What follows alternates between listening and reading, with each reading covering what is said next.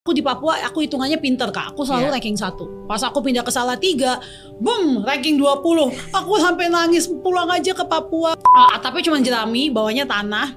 Terus cuma satu ruangan.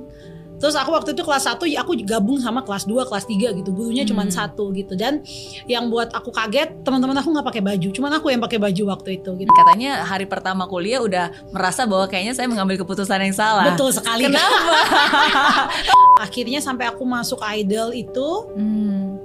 itu momen di mana uh, dia bilang dia uh, dia masuk ke kamar terus dia berlutut terus dia berdoa dan dia bilang Tuhan aku minta ampun kalau dulu aku pernah kutuk Lia. Aku panggilan rumahnya Lia. Aku Hmm. pernah mengutuk Lia waktu dia nggak kuliah. Dia bilang kamu nggak akan jadi apa-apa.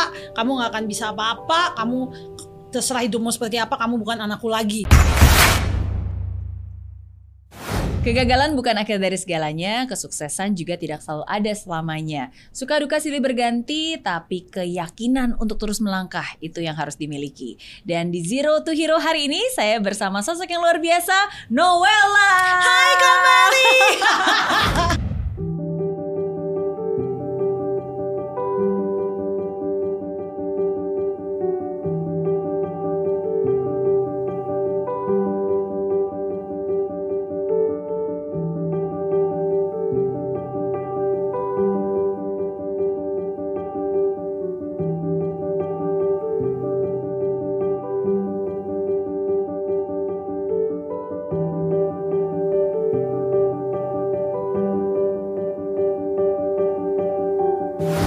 Yeah. Aku merasa Welcome. sangat terhormat diundang Aduh. kakak hari ini. Thank Thank, you, you. for having me. Thank you so much. Aku yang thank you. Uh, terakhir kali saya ketemu sama Noella, tuh rambutnya masih segini. Iya.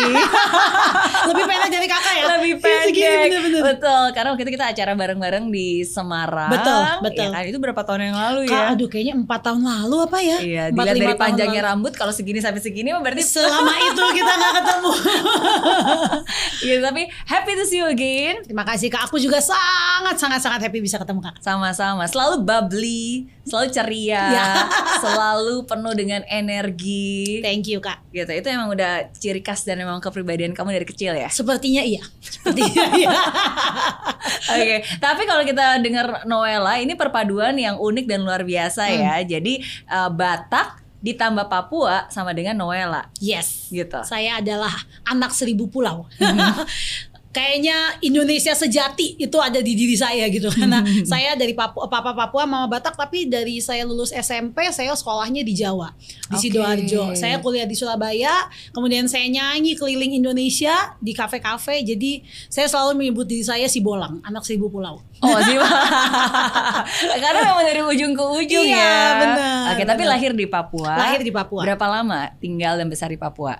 Eh, aku lahirnya di Wamena sampai lulus. Aku di Papua itu sampai kelas 4 SD. Hmm. Kemudian papaku itu dapat sekolah eh, pendeta di UKSW Salatiga. Hmm. Jadi kelas 4 SD kami sekeluarga pindah ke Salatiga. Sampai kelas 2 SMP kami balik lagi ke Papua. Oke. Jadi cuma satu tahun SMP kelas 3 Oke. Terus aku dapat beasiswa dari eh, Departemen Pendidikan Pusat untuk anak-anak Papua yang berprestasi. Hmm. Dikirimlah SMA di Sidoarjo. Oke, gitu. jadi memang sempat bolak-balik pindah-pindah ya. Betul, betul, Oke, betul. tapi em, pengalaman satu tahun ketika waktu SD pada saat itu, walaupun waktunya singkat, Ya. tapi itu menjadi pengalaman yang cukup memorable. Betul. Memorable dalam arti bukan berarti indah ya, tapi Betul. itu is a culture shock dan itu sempat menjadi satu hal terberat yang harus kamu alami di usia Betul. muda pada saat itu ya. Betul waktu Hmm. pindah itu. Iya. Betul, betul Apa yang terjadi waktu itu? Jadi em, aku Wamena itu kota kecil kan. Mhm. Wamena tuh kota kecil. Sampai sekarang pun masih kota kecil gitu. Jadi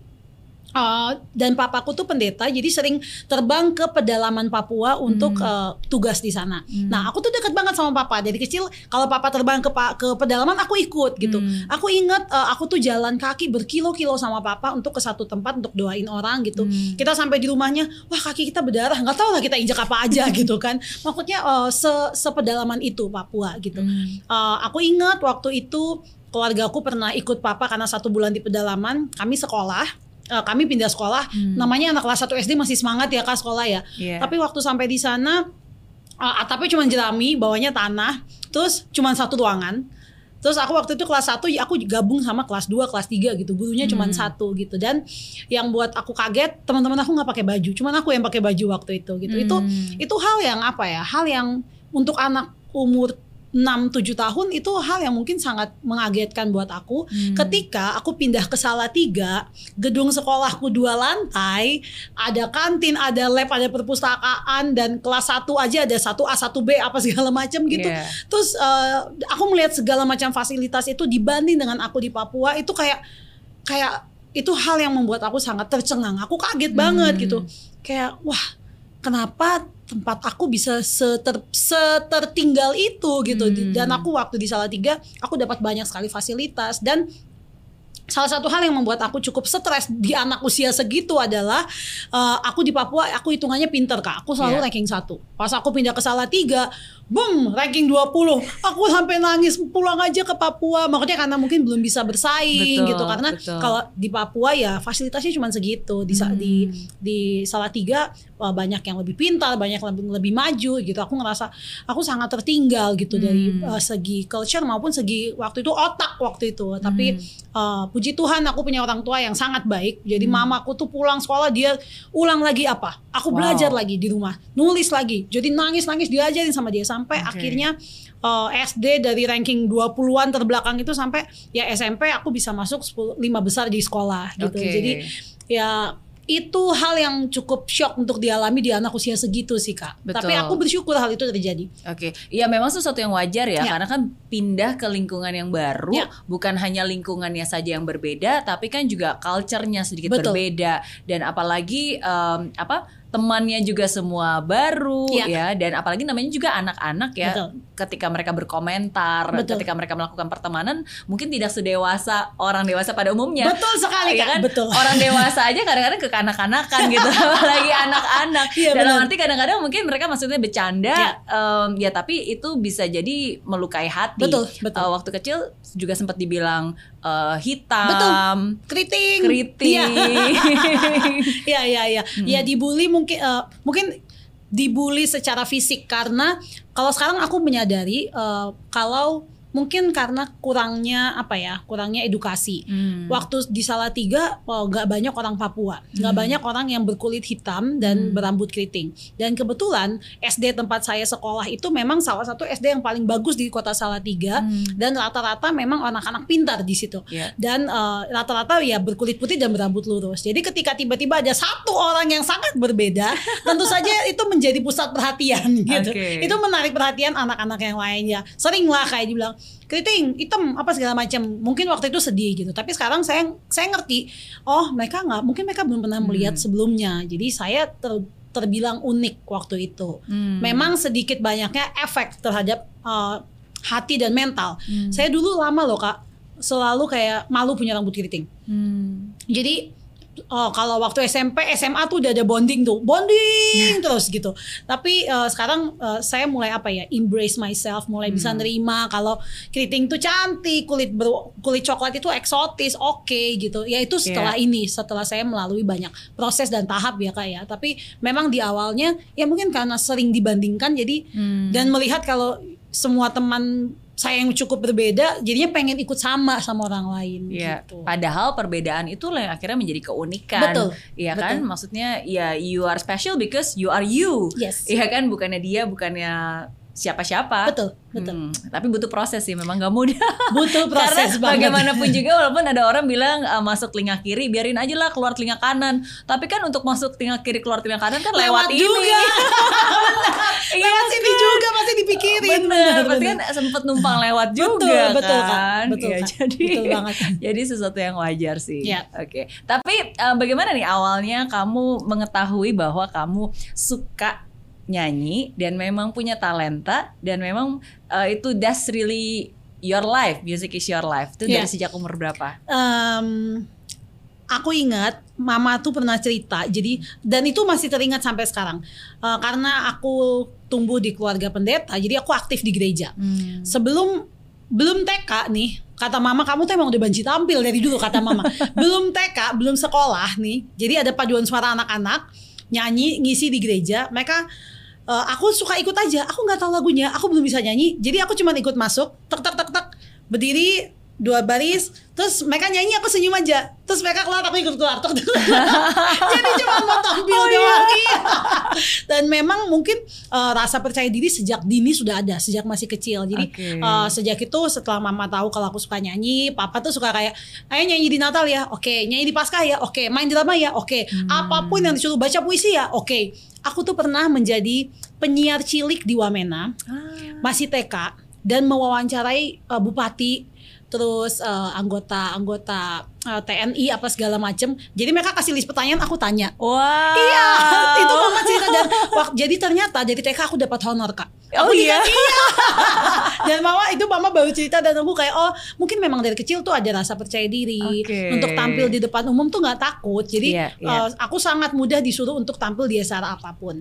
Nah memang pada akhirnya akhirnya kayak nyanyi itu yang lebih keluar Hmm. uh, jati dirinya itu ya itu se aku menyadarinya setelah malah lulus SMA gitu. Hmm. Jadi uh, aku SMP udah ngeband, SMA aku ngeband. Nah, lulus SMA aku kuliah. Aku ingat aku ke satu kafe yang ada live musiknya. Terus bagi aku penyanyi penyanyi yang lagi nyanyi di panggung itu keren banget. Jadi aku tuh nggak pernah punya cita-cita jadi artis kak. Aku cuman Oke. kayak pengen ya ampun mau nyanyi di panggung aja tuh udah seneng banget gitu. Jadi kayak nyanyi tuh ya nyanyi is my passion gitu. Aku Hmm. tidak pernah uh, bahkan kalau ditanya waktu ikut idol kamu ini nggak mikir jadi juara nggak? Enggak. Hmm. Karena aku cuma mau nyanyi aja.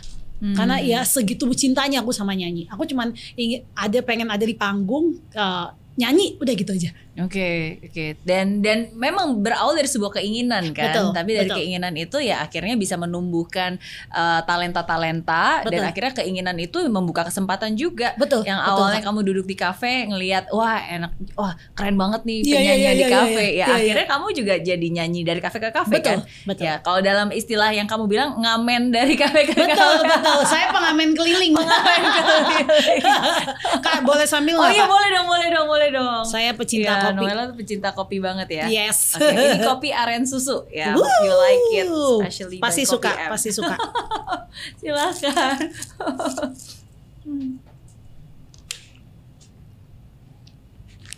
So good.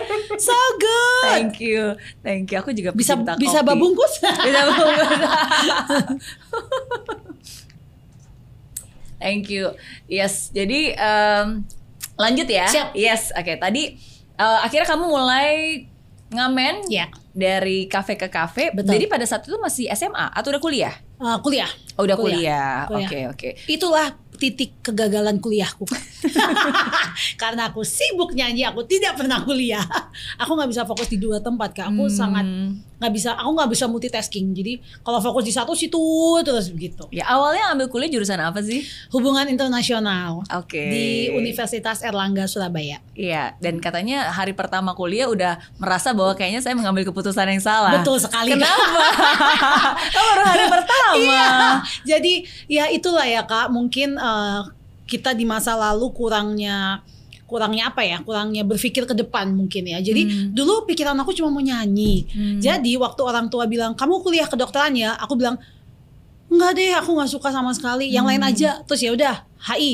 Oke, aku tidak pernah cari tahu HI itu apa. Hmm. Aku tidak pernah tahu kalau hubungan internasional itu adalah ilmu politik. Aku Hmm. tidak pernah tahu karena tujuanku untuk kuliah HI supaya aku tetap bisa ngeband di Surabaya. Hmm. Motivasinya udah salah dari awal. Jadi Oke. cuman ngikutin mau orang tua aja. Ya udah orang tua maunya kuliah, kuliah deh. Yang penting di Surabaya dan aku bisa ngeband. Itu aja gitu. Iya, Jadi iya. memang eh, kurang komunikasi juga sama orang tua. Aku maunya apa. Jadi cuman dia ikut-ikut aja. Orang tua bilang apa ikut aja gitu. Jadi aku nggak komunikasikan perasaanku juga tentang kuliah atau apa segala macam itu. Dah akhirnya pas kuliah bener yang kata kakak tadi.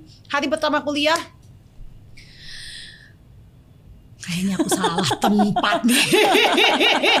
salah nih aku di sini nih. Jadi ya dari awal udah merasa nggak happy, Hmm. akhirnya ketemu teman-teman nyanyi kafe, enjoy di kafe, nggak pernah kuliah sama sekali.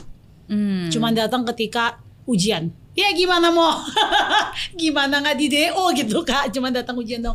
Udah akhirnya aku semester 3 aku sepertinya di, eh, di drop out dan ya sejak itu aku memutuskan untuk nyanyi se- secara profesional dalam artian ya aku hidup dari nyanyi gitu Hmm. karena langsung orang tua marah stop semua pengiriman dan kayak bener-bener hidup hidup ya dari diriku sendiri.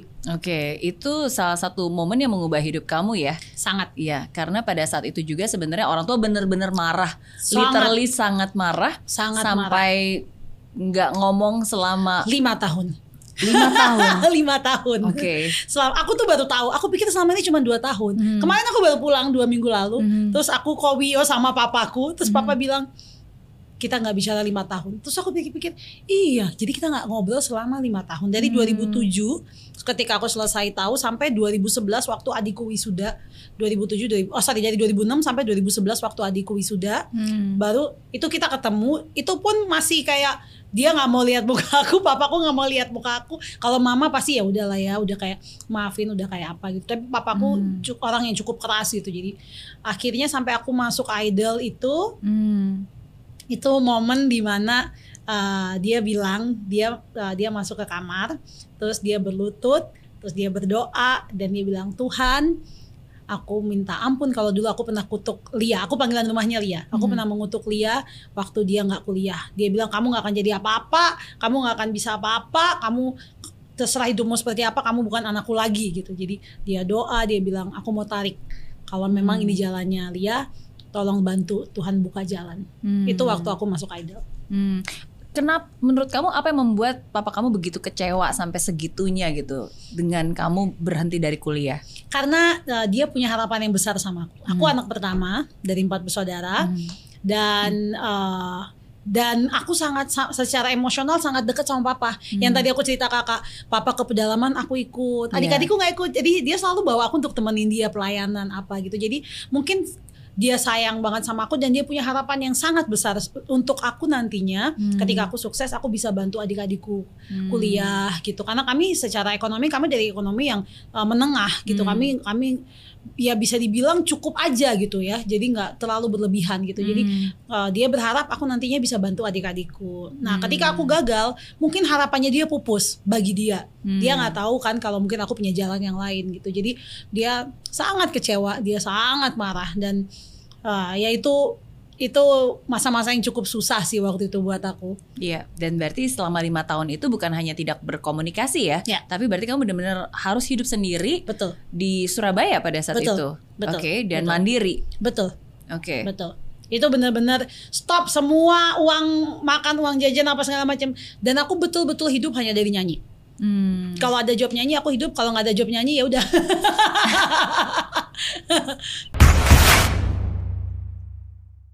I put all my energy, all my uh, effort semuanya aku taruh di situ di taruhan terakhirku di usia terakhirku di idol itu.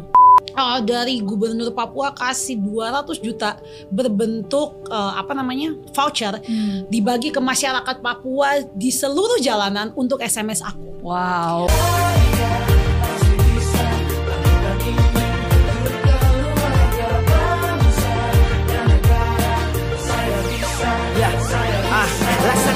Tanpa hujan, hidup tanpa tujuan, kering dan mati tanpa hijaunya tumbuhan. Ah, demikian kalau mimpi tak kunjung terjadi.